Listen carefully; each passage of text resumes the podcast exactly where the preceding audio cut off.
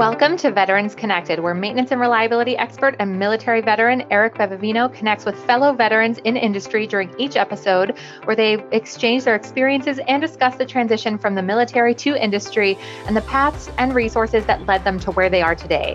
The Veterans Connected podcast is proudly produced by the industry's leading network and learning community, Mobius Connect. Eric, over to you. Hi, everyone. I'm Eric Bevevino, host of the Mobius Connect podcast, focused on connecting military veterans to the maintenance and reliability community. Our aim here is to bridge the understanding gap between the military and civilian worlds, thereby improving the veteran transition journey and ultimately providing hope and a helping hand to any of our brothers and sisters out there struggling to find their way. We'll do this by interviewing veterans who have successfully made it through. For this session, we've chosen to interview one such Army veteran. For the second time, Tim Harmon, whose fascinating patriotic story is a must listen for anyone interested in joining us on this mission. Hey, Tim, thanks for joining us.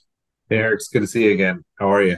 Likewise, I'm good, man. Good. When we had this first interview, the inaugural interview, which was in February of 22, so maybe 18 months, 17 months. Back right in the rearview mirror.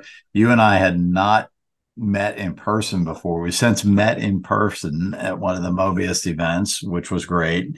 And I heard your story live at that event, which was fantastic as well. And we met with some of the other veterans that have been on the podcast so far. So we thought it was appropriate to begin season two. This is really season two of the Veterans Connected podcast. Who knew that it'd be the 21st episode? I think that's great. And you started off in a wonderful fashion. So what better way to do this season two than with you, Tim? So where you been over the last year? What have you been, been up to? First off, let me tell you, I just want to say this whole thing's been, a blessing in disguise, right? So, the fact that this, I remember when it was just a thought when we first started talking, actually in 2021, and the fact that it became a reality in 2022 is just, incredible. And the amount of people that have embraced it from the veteran side along the way has been astounding. So, actually, I got a lot out of listening to everybody's story. Not only that, but all the different avenues that are available, from listening to Ken, who we met at the Mobius, Ken Rice, and parachuting over France and so on. And then all the way down to just the conglomerate. I mean, the Bobby Allens and the stuff, the different branches, the different experiences, and the way that those have really just drawn people into this reliability maintenance / organizations around the United States, but all the different positions that people have that are really making reliability in the United States a reality and giving that momentum, So I thought it was fascinating, and the fact that we had that you've just been able to get that kind of love behind it is impressive. So congratulations. Thanks, brother. Yeah. I mean, it was Mr. Todd White that got us together, right? Yeah. Originally, and just talking about, hey, there seems to be a need, and you in a consulting job, really. Yeah. I mean, you get to meet a lot more people on a daily basis than I do in my current job, even though I'm in a sales and a customer facing role, I mean a manager role. So I've got a couple teams that are doing most of the customer facing for me day to day. So are you hearing from other folks that they're enjoying kind of what we're laying down here, or that they're aware of it without prompting? Okay, good. Well, that's exciting. I think even outside of the typical military life, right? So I'm actually hearing, friends of mine, people that I'm connected with, just not necessarily even people that aren't subscribed to it, but see it come across on the wire from my own page. I think they find that I think what the key is they like the fact that there's this segue into this real application on the backside of the podcast, when you start talking about, hey, what are you doing in this past historical experiences into this application for today. But really, I think people also get a kick out of just realizing that there's still guys walking and ladies walking around here that have done this stuff. You know what I mean? And they're out here and they're making it happen out here. And I think that it's a profound message that experience does mean something, and that it is useful, and there is a place and there is value in that.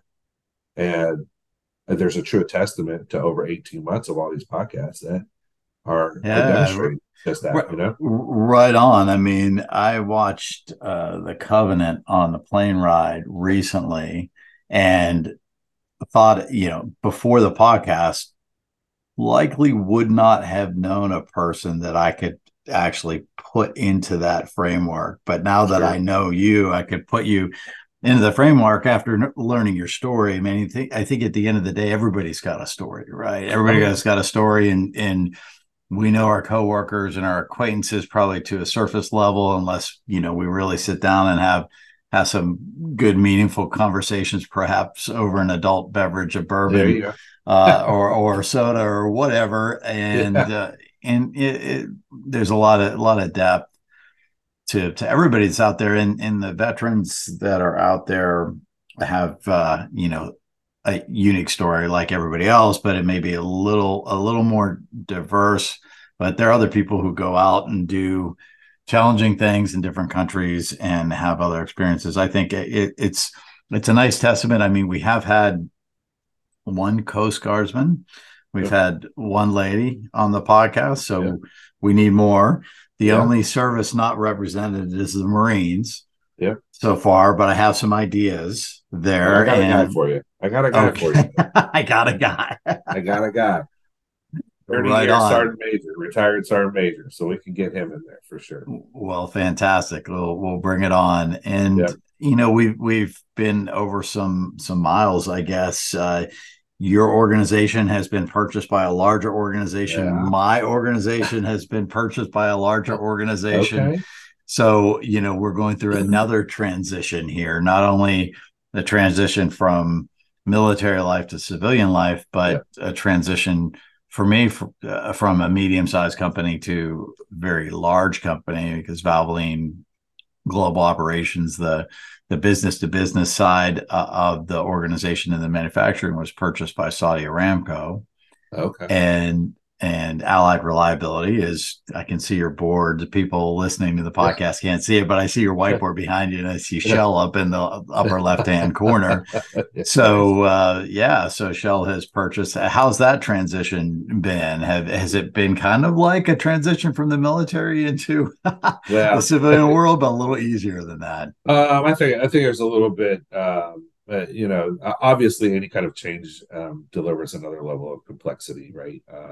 And at first I want to just take a step back and say that, you know, the fact that we are, that military people are so versatile because things are always very fluid in the military, changing and stuff like that, that there's the adaptability to another level of complexity probably is a beacon of hope for a lot of people that the transition can happen, right? Not saying without any kind of degradation or whatever, but the stature of which people have coming out of the military, of just understanding how things work, and that dynamic allows them to assimilate into a different paradigm relatively easy. But what I would tell you is us at the Allied Group, who was purchased by the Shell Lubricants Group, fascinating times. I mean, it's interesting. It's a different group of people. They had a different mission, and I really liked the idea of what they were doing is trying to accommodate customers' needs by bringing in a level of service, not just lubricants, but the service that goes around with, you know, hey, we get it. You're the blood in the machines, but now let's bring in the subject matter expertise that can figure out the rest of the strategy, right? So that was pretty smart on their part. What I do like about it is that they're continuing to run Allied as with some autonomy, right? So it's an independent subsidy of Shell. So we're still doing a lot of work outside. Really haven't really started to assimilate with them into the safety paradigm, but really as far as the cultural dynamic within the company is still maintaining its continuity as it was before, which is really nice, right? But yeah, well, and I change, right? Yeah, as you might imagine, I worked for Chevron in the past, and there was a reliability. Obviously, in any sort of refining or process-oriented industry, there's a lot of reliability focus. It doesn't always extend to the other parts of the business, right. But when I was there, it did, and that's what got me interested in maintenance and reliability, and that led me to MRG, and then MRG went to Emerson, and all that. So I think there's a nice match there. And what really dawned on me once I got into maintenance and reliability, that there are multiple components to it. It sort of brought me back to shipboard life. Like there are so many components in the system, and lubricants are a key part of it, but not the whole thing, right? Lifeblood, like you said, lifeblood, but a lot of other things are very important in the world of maintenance and reliability. And those things, most of which I learned in the service, and I suspect you learned in the service too, on the process orientation to preventive maintenance and really having your gear ready to go when, you know, the proverbial stuff hits the fan and you know, let's saddle up and get going. But yeah, good stuff. Well, yeah, no, that's exciting. Yeah, I mean, too. Yeah. Sorry. Yeah, go ahead. No, I was saying we did a lot of that too, as well as, you know, it's just interesting. You know, you can talk about when it hits, you got to be ready. And I enjoyed that part of it, and I think there's a level of fun that happens even when you're overseas. I did my tours in Afghanistan and so on, but you know, like you're outside the wire for 3 weeks at a shot, but there is this calming moment, or I would say like this moment of embracing each other. And you know what it usually happens over? Weapons cleaning, right? You go clean your weapon so you're ready for the next one, but it's really a bunch of Joes sitting around, you know, talking and just hashing out old stories and story time while you're making sure you're doing good functions checks and cleans, and you get all the stuff out of there that's going to stop a weapon from jamming. And yeah, it's pretty interesting when you think about it like that, because I probably know a lot more about a lot of guys out there just from weapons cleaning sessions. No, you know, that's a good example, right? You're focused on something else, something that's mechanical, right? Something that takes some attention. So, I mean, it's not super complicated, but it's complicated enough that you got to put the springs in the back the right way. You got to have everything clean. Yeah. You got to pay attention to detail. So you can maybe let your mind wander a little bit in the conversation and you know, your guard's down. Perhaps you started out with a moment of calm, right? That's how you characterize a moment of calm. So, okay, this is something that we can control. Oh, yeah. Right? Yeah. In a world, in a VUCA environment that we can't control much. Yeah. This is something we can control that makes us comfortable. The other 11 hours that might be chaos, but at least you have that moment there. Yeah, without a doubt.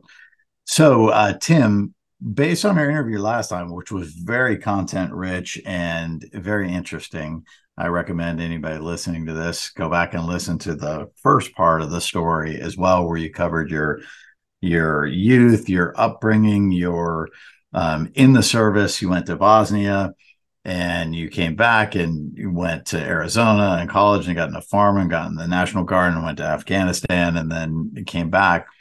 Anything that we didn't cover that you thought about afterwards that said, man, I wish I would have told this story or we would have talked about it? I mean, you've been in so many industries, right? You've been in the Army for sure. And then you've been in pharma, tire. And if I miss any of these, and did you go into food? Oh, you steel. Yeah. Steel manufacturing after that. Anything, what else did I miss there? No, and I think you know, I was in, you know, dabbled in paper a little bit, but you know, paper, okay, pulp and paper, yep, yeah. So you know, I mean, the stories are so long, you know, and the things that we learn are probably more than you could probably, you know, this is to your point, sit down over a nice adult beverage, but clear your calendar. We got some time to talk, you know. So I think, you know, what has been the real thing is as I continue to move forward. So those experiences help, you know, lay down foundational things and then help me to continue to, you know, learn along the way, but also have enough people that are pointing me into additional things. Like, for example, I never knew really about Mobius, and I take that as an example, as they're doing all these great things for us. I would like to use them as an example, but I didn't know all the opportunities that Mobius offered, right? Until I started talking more, and we were with Allied and the partnerships with Allied and so on like that, that you realize that there's other things out there. And so it's that those foundational things, allowing people to continue to, you know, let you build off of those foundations. And then I think when you have a passion for it, like we do, of maintenance and reliability, and I think there's a huge sense of accomplishment when you can really derive that fruition. And I mean it, and I, you know, not to get too technical or outside the lanes here, but hey man, when somebody comes back and says your availability's up, or profit margins are doing great, or, you know, these things that when you hear it for the first time, you look at your buddy and go like, is that good or bad? Right. You know, and then they start putting all the green things up there and wanting to buy the team pizza and all that stuff, you know, to show appreciation. You start to learn these things, and there's a sense of reward, you know, a sense of ownership in that space, which I think has been great. And it's a catalyst to continue to want to learn more, but not necessarily in the same setting, but through educational type things like the ARPA or the ARP, which is the, you know, asset reliability professional classes that are offered, or getting, you know, your CMRP through SMRP or whatever the case may be. But those are the things that you begin to seek out, right? So you're dealing with your day-to-day stuff, and I still deal with it today as I've since moved into a solutions delivery manager. So I have multiple projects across, you know, a wide spectrum, a wide network. I mean, we got one that's going on right now off on a platform off the coast of Australia, but we do a lot of stuff remote, you know. And but as you see these things, getting into oil and gas, getting into, you know, lumber, when you get into pharmaceuticals, there's these niche things that present themselves that go, man, what is the best practice? What is it? You know, one of the common things I hear a lot from everybody is, so I want you to compare me against industry standards. Well, what, I don't know what all of those are, but but it allows you that opportunity to go seek it out. And that's the knowledge base you get. The opportunity to learn has been fascinating, even after 20 years in reliability. It's just every day presents a new opportunity. Well, and lifelong learning, right? So it all starts with a conversation and a curious mind and a desire. You know, maybe the backbone of business, you know, a certain type of business or a certain type of manufacturing is similar, right? But there's that 5 to 10% that's going to be different, and it's important. Yeah. Right. And if you don't learn about it, then you're not going to be able to provide the best advice, guidance, or even operate within that system. So I think that, you know, that's something that whether you're perhaps born with it or it's latent until you get to an organization like the U.S. military that promotes lifelong learning and consistent advancement. I'm not sure which one it is, but I know for sure that the military does provide that path and that expectation to always be learning and always be growing. And that's not common in corporate America for sure. I don't know if it's common in the public sector. I haven't really worked in the public sector that much, whether it's government or municipality, but I suspect there are a fair bit of veterans in the public sector, because you can use your time in some cases and move along. But that lifelong learning is definitely something that's within most veterans. And one thing that you also said on on the last time we were together was that most veterans are like us and good people, but not everybody's an all-star, right? Not everybody's an all-star. Don't get a resume and it says, you know, U.S. Army or U.S. Navy veterans say, oh, I got somebody just like Tim and Eric or anybody else on these podcasts. You guys still have to do diligence. I mean, sure. I know very closely some people that manage other teams that have not had a similar experience, but by and large, you know what to look for and you know what you're getting. But well, and to your point, I mean, it's a cover letter, right?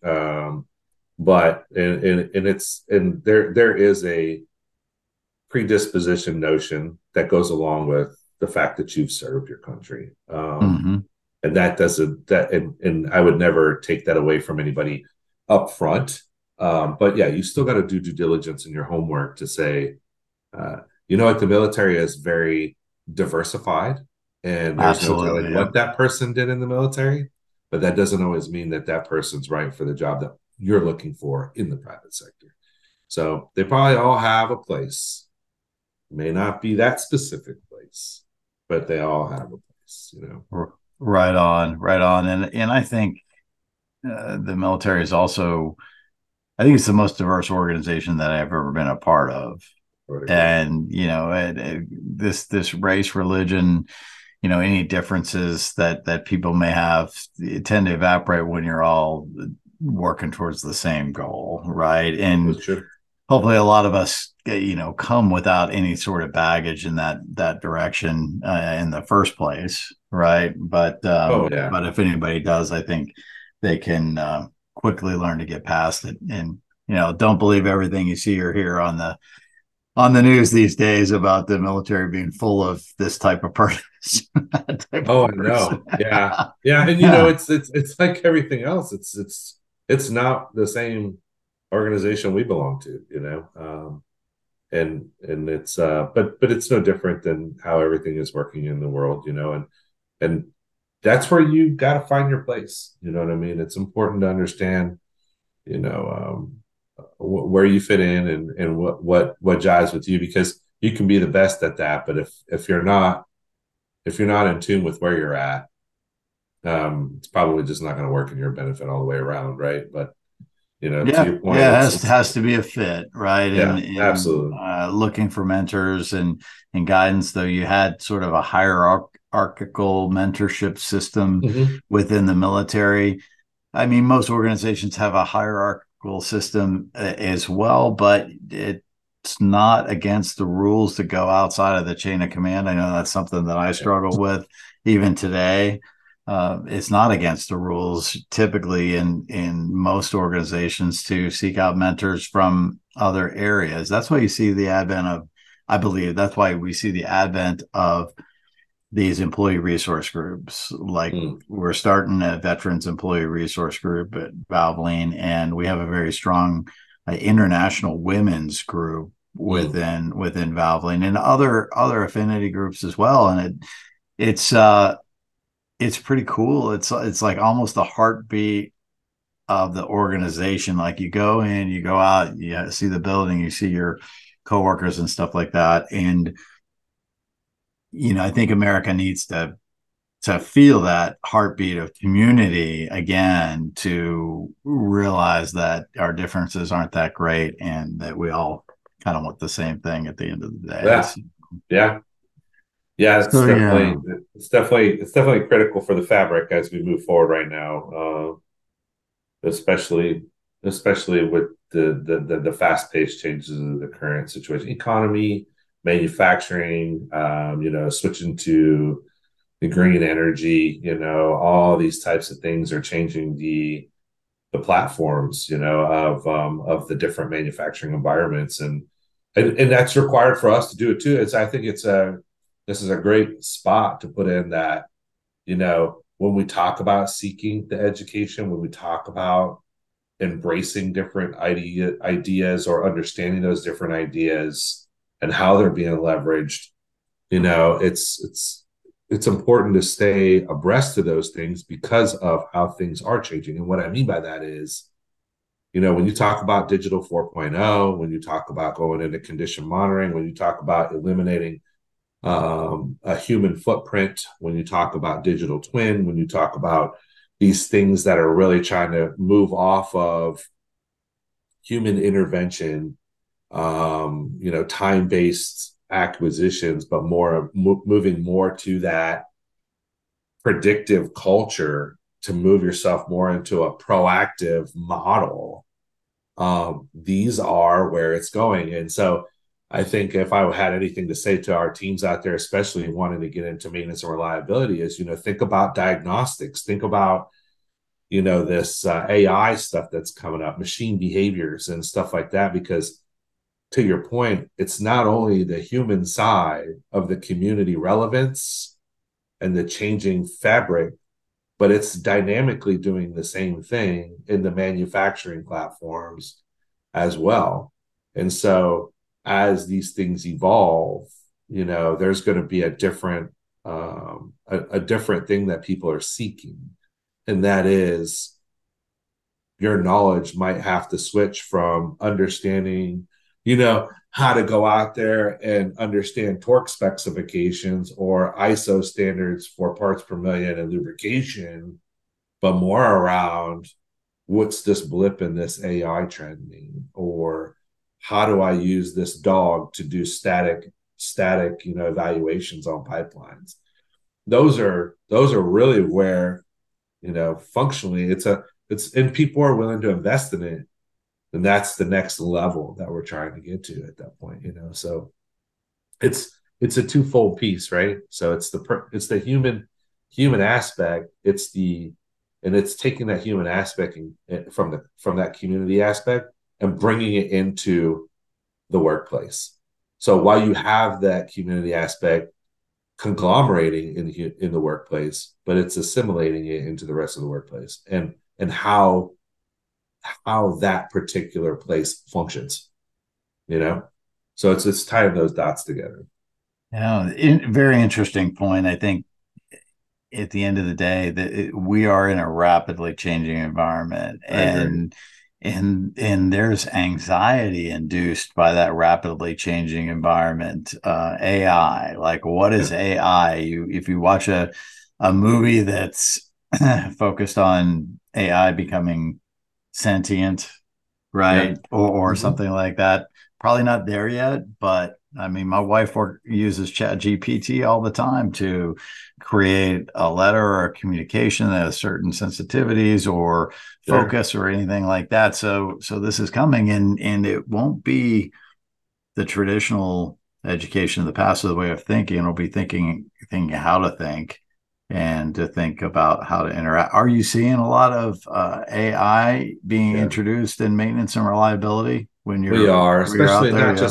It's coming, and people are experimenting with it right now. So there's a lot of companies that use different platform AIs to not only for process control and performance, you know, but as well as, you know, really registering machine behavior. And that comes down to a motor, that comes down to a pump, you know, you don't want to, you know, and when you talk about the financial impacts for that, while there is probably a level of effort that comes out of the checkbook to get it in place, you know, understanding it and optimizing the knowledge base of how that pump works, that mitigates tons of risk for unnecessary spend or resource time allocation. And it also takes away from that time-based route preventive maintenance inspections we did, right? So now you move from a preventive maintenance to a predictive maintenance and then do on-condition repairs, as opposed to getting so close to the critical failure. And I would challenge everybody here, you could look it up online, but just look at the P to F curve, right? That as you know, vibrations way up on that P to F curve, this AI is taking it just another step, but it's taking out all of the false positives in there that are sending people chasing things, because it's learning that this is a normality as opposed to an instance, right? So yeah, a lot of companies are using that to, and to be honest, to be completely transparent, is I think there's also a very large shortage of people, and a very large shortage of people who potentially want to do this kind of work. So you have to look for alternatives, you know, to continue to keep the eye and keep it going. Yeah, without a doubt. And I think from experience and recent memory, like disparate systems that are created in the electric vehicle space reminds me of this. Mm-hmm. More because it's so fragmented at this point in time. I mean, lots of component manufacturers, and that'll end up consolidating and congealing, you know, mm-hmm. as it goes. But some of these trade shows you go to, like the Advanced Clean Technology Exposition, you see, mm-hmm. you know, people are doing wheels, they're doing batteries, they're doing engines, some are doing the entire vehicle, some are doing yeah. drones, some are doing this, some are doing that, right? And it's yeah. all over the place, including big, you know, Class 8 trucks and other types of machines. So I think it's cool that efficiencies can be gained through predictive analytics and using the disparate systems, whether it's remote vibration monitoring, infrared analysis, oil analysis. I think oil analysis still needs to get sucked into that program a little bit more. Perhaps we're getting closer to that. I haven't seen maybe an industrial lubrication that's better than fleet lubrication, because the fleets are a little yeah. bit further behind, but they're catching up. They're catching yeah. up, and the telemetry and whatnot are getting better. But yeah, that's really interesting. And at the end of the day, you know, kids going into computer science may have to learn some trade type of items as well, yeah. because now it's, you know, it seems like this middle portion. Okay, there's the programming, there's the understanding and directing the computer to do what it needs, but when something bad happens, the computer's not going to reach in there with two hands and take the bolts right. off and put yeah, it back together. Right? That's what I think. Yeah. You know, and so just for, you know, to be completely clear, like there's always going to be a need for people, regardless. You know, We're not gonna reach in there and do that. But just because there's all this technology, there's also a cost-benefit analysis that's still being done. And you know, you're not gonna go put a $5,000 IR camera into every single MCC cabinet you have in a plant, right? You still got somebody walking around with a nice FLIR camera and doing the stuff because it's just cost effective. But that's where I think it's still, you know, a huge thing to your point about the trade side is getting that Cat 1, Cat 2, Cat 3 certifications in technology, because it still is on condition repairs. And that's really where that reliability state comes in. You know, you get into reliability state, it's because that guy's out there with the IR camera or the UE gun or whatever the case may be that, you know, allows that predictive technology to be utilized for that reliability strategy overall. And so you're still going to need people.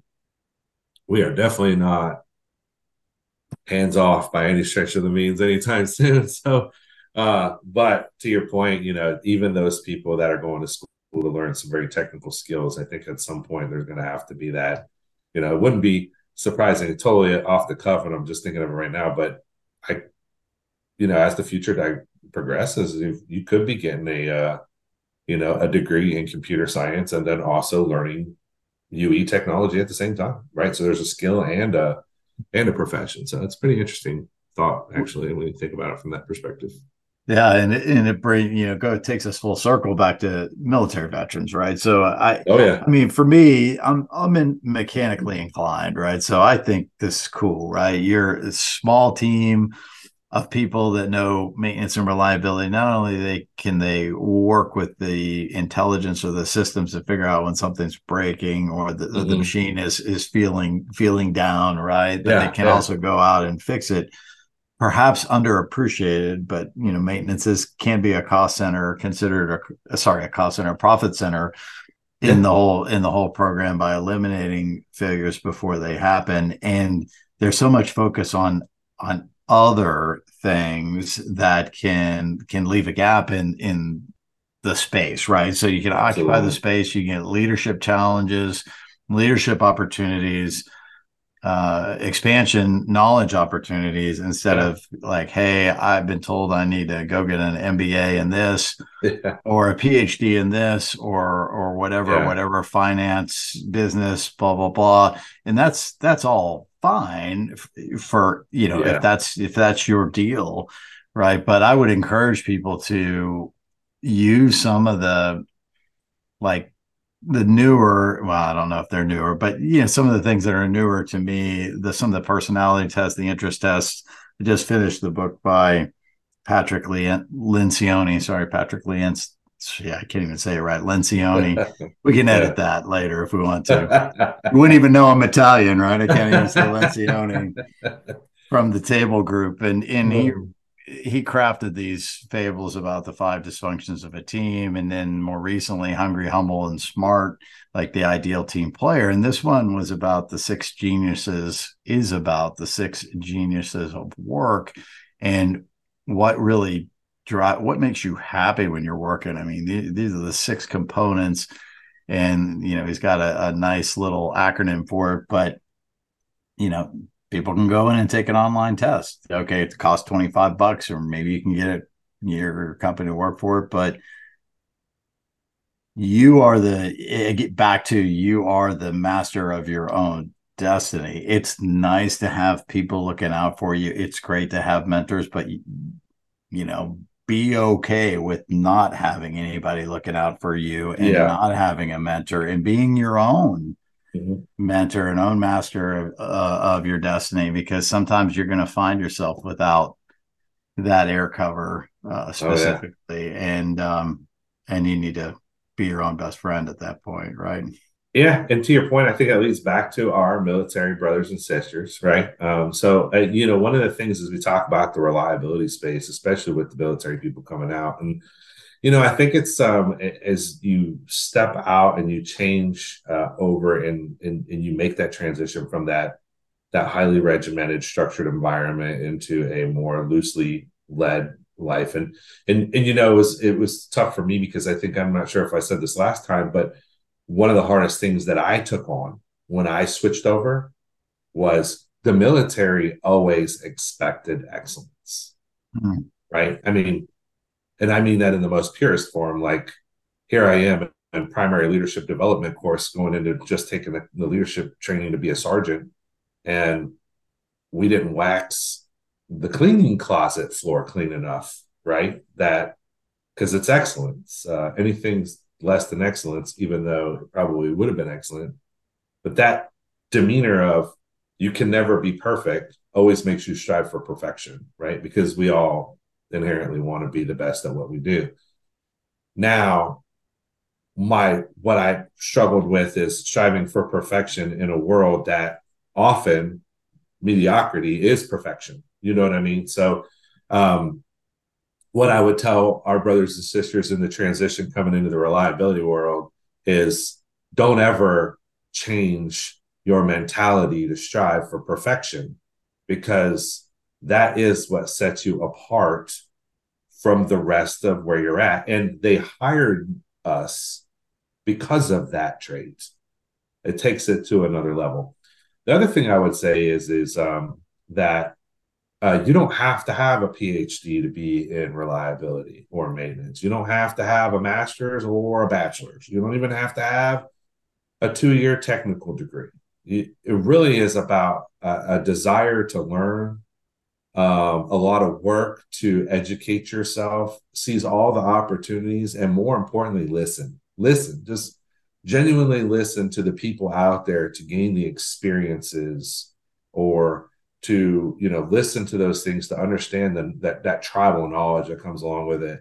So it's, to me, it's its own coursework and its own dynamic, because it really is a 50-50 of embracing the engagement at the shop floor level with those people who have 30 years of tribal knowledge experience, understand the right way to fix that machine, then going and studying what precision maintenance means, and then, you know, coming back and looking and understanding You know, if we would have repaired this differently, it would have lasted longer. And then educating yourself through the books and the courses that show you how to do that. So I want to tell everybody here that don't run out and think you need a 4-year mechanical engineering degree to go be a great reliability engineer.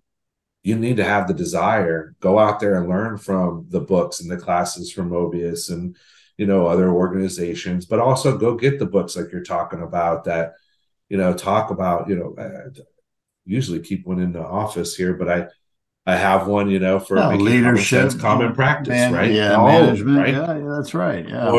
Or Rajesh Gulati's book, you know, about maintenance and reliability. I know that's kind of like, you know, but pick it up. It may be a little dry, but if you have that passion, and I would challenge people that if you start reading something like that and it interests you, you're in the right place. Right on, right on. It's intuitive, right? Yeah. Yeah, but if you pick that up and go, man, this is just not what I thought it was about, I would take that as a precursor that maybe you should really consider something else, right? Because there are those moments of dryness where you're studying 43,000 lines of data to try to find that bad actor, and that may not be your bag of tea.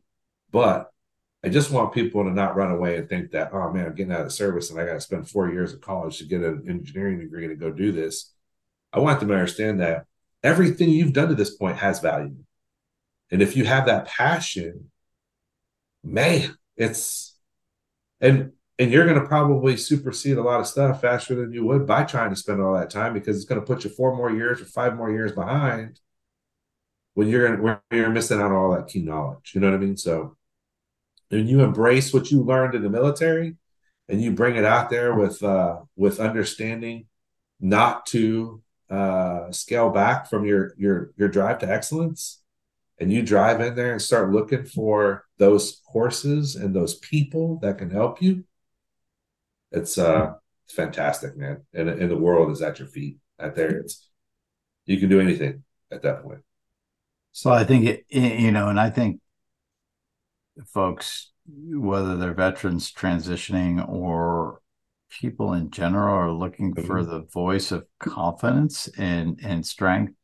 Like it comes through with you. Hopefully it comes through with me as well. And what I see or what I've heard, not only in the podcasts, but also I'm in a master's program that I'm going through, American Military University, part of APUS, which I would highly recommend because it's very flexible and good.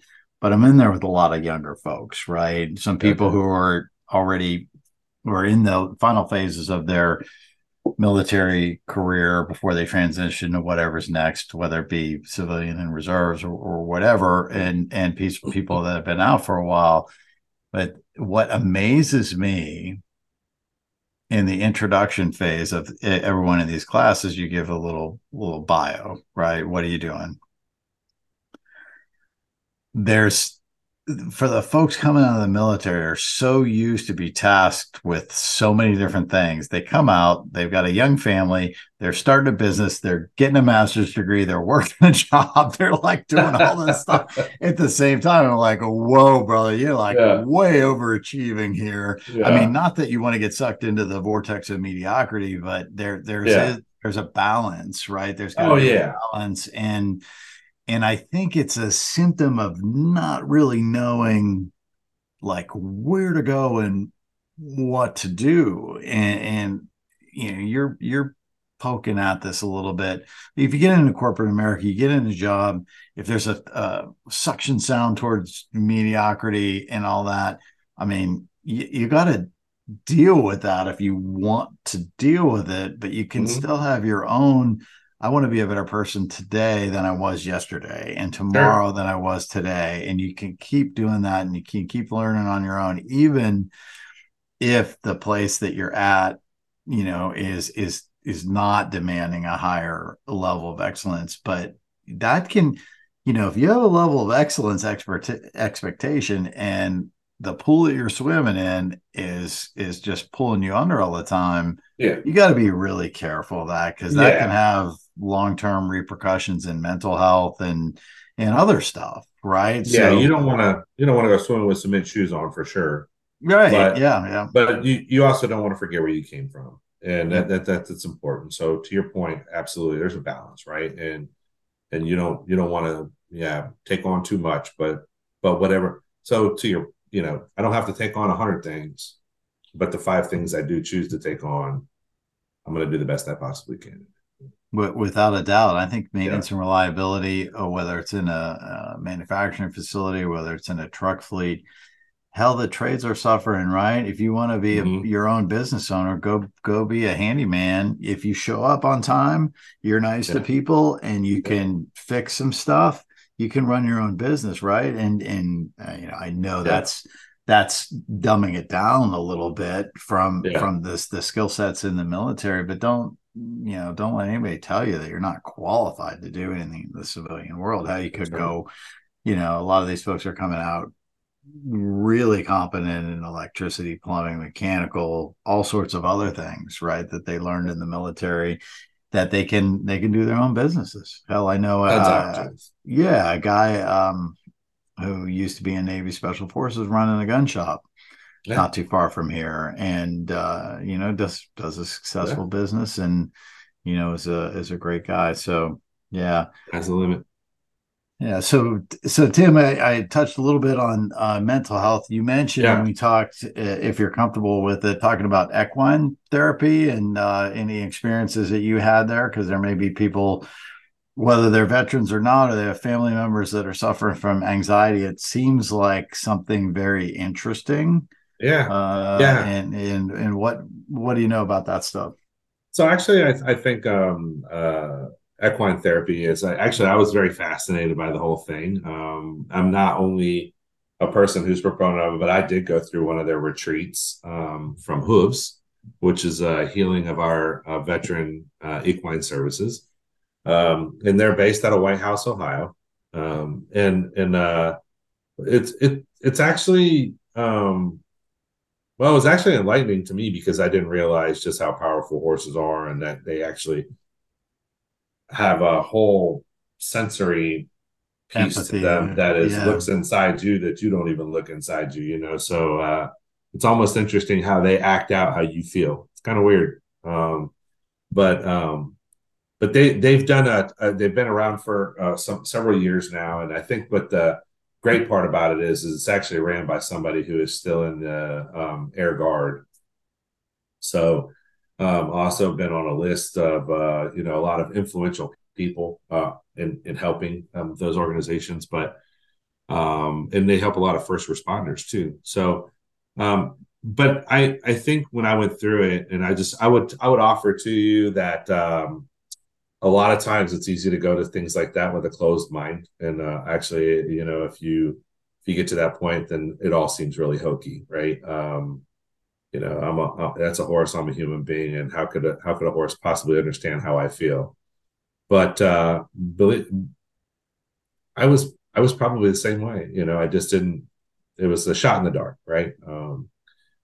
But I would say if you are feeling not well, and if you do have any kind of issues, and you really are susceptible, I would love for you to reach out to Hooves. They have wide open arms. They're all about really keeping it, and it's not like they're going to sprinkle some dust on you and it's all gone, but really talking about the tools to manage, those catastrophic things that we went through that changed the way we think overseas, or anything for that matter in your life. I know they do a lot of first responders too that see a lot of horrific things too. So, but they have a retreat up there. I just tell you a little bit about it. So when I went through, it was kind of stayed at a different place, and since then they've gotten bigger. So more horses, more stables. So you actually go there. They have a nice facility, and they have bunks and rooms and stuff. So they try to keep everybody together. Obviously, right. And in an effort to help everybody kind of engage, and believe it or not, you'll realize that while the occurrences are very different, the reason you're there is very much the same. And you will make a lot of friendships. But they have a platform that's quiet; it's out in the woods, and you really get to spend quality time.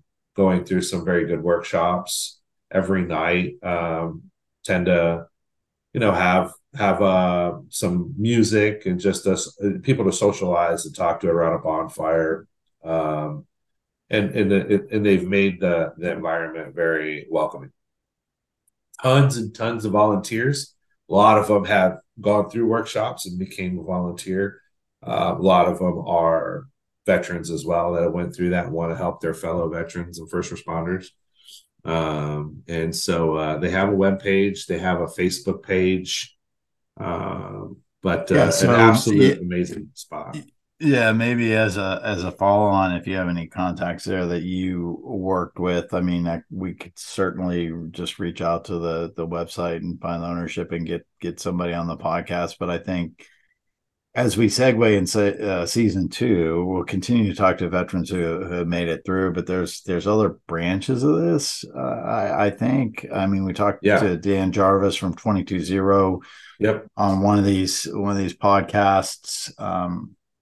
As well as Chris Pepin, who's working in some volunteer status and doing things for veterans. So these volunteer organizations, whether it's mental health or transition or whatever, I think it's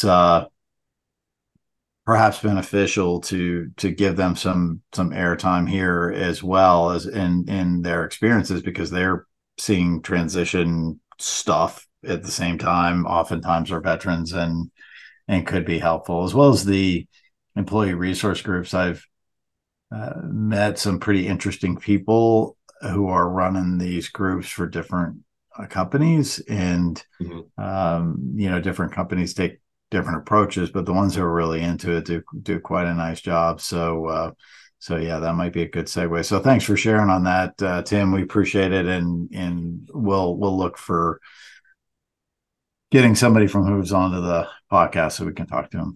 Yeah, for sure. And they have a lot of information and stuff there to dovetail on. I know a lot of the retreats and stuff are going on like that.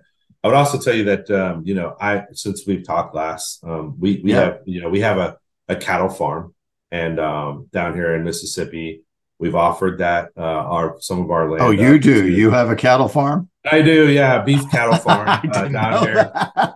Well, and the reason being is because me being also diagnosed with PTSD, that is how I go and actually do a lot of things that are low stress and just kind of easy for me to break away from the monotony and the hustle and bustle of the real world, right? So for sure, but we've offered up our property, some of the areas down here, so that they could do, some of the hosts could come down here and do a traveling show if they wanted to for veterans of this local area.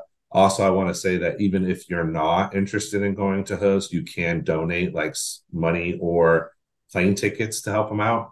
And we have a Red Rifle cattle farm. Red Rifle cattle company is what it's called. And 25% of all of our merch sales goes to we just rotate between different organizations that help veterans through this, like Bubs or, the 22-0 or whatever it might be. So we do try to encourage people to buy that, and then we just send checks out to those people. So something to think about. No, that's great, Tim. That's great. I appreciate that. And another thing I learned about you today that I didn't know. So that's worth the price of admission. So we're coming up on our hour, my friend. So it goes fast, doesn't it? I mean, it goes. It does. It does. Fast. It's really fun talking to you. I'm glad we were able to have you on again. Is there anything that you wanted to say that we didn't cover during our time together today? So my parting words would be just around there's a shortage of people in the reliability space. We're always looking for great people that want to learn. And I don't mean my company, but in general.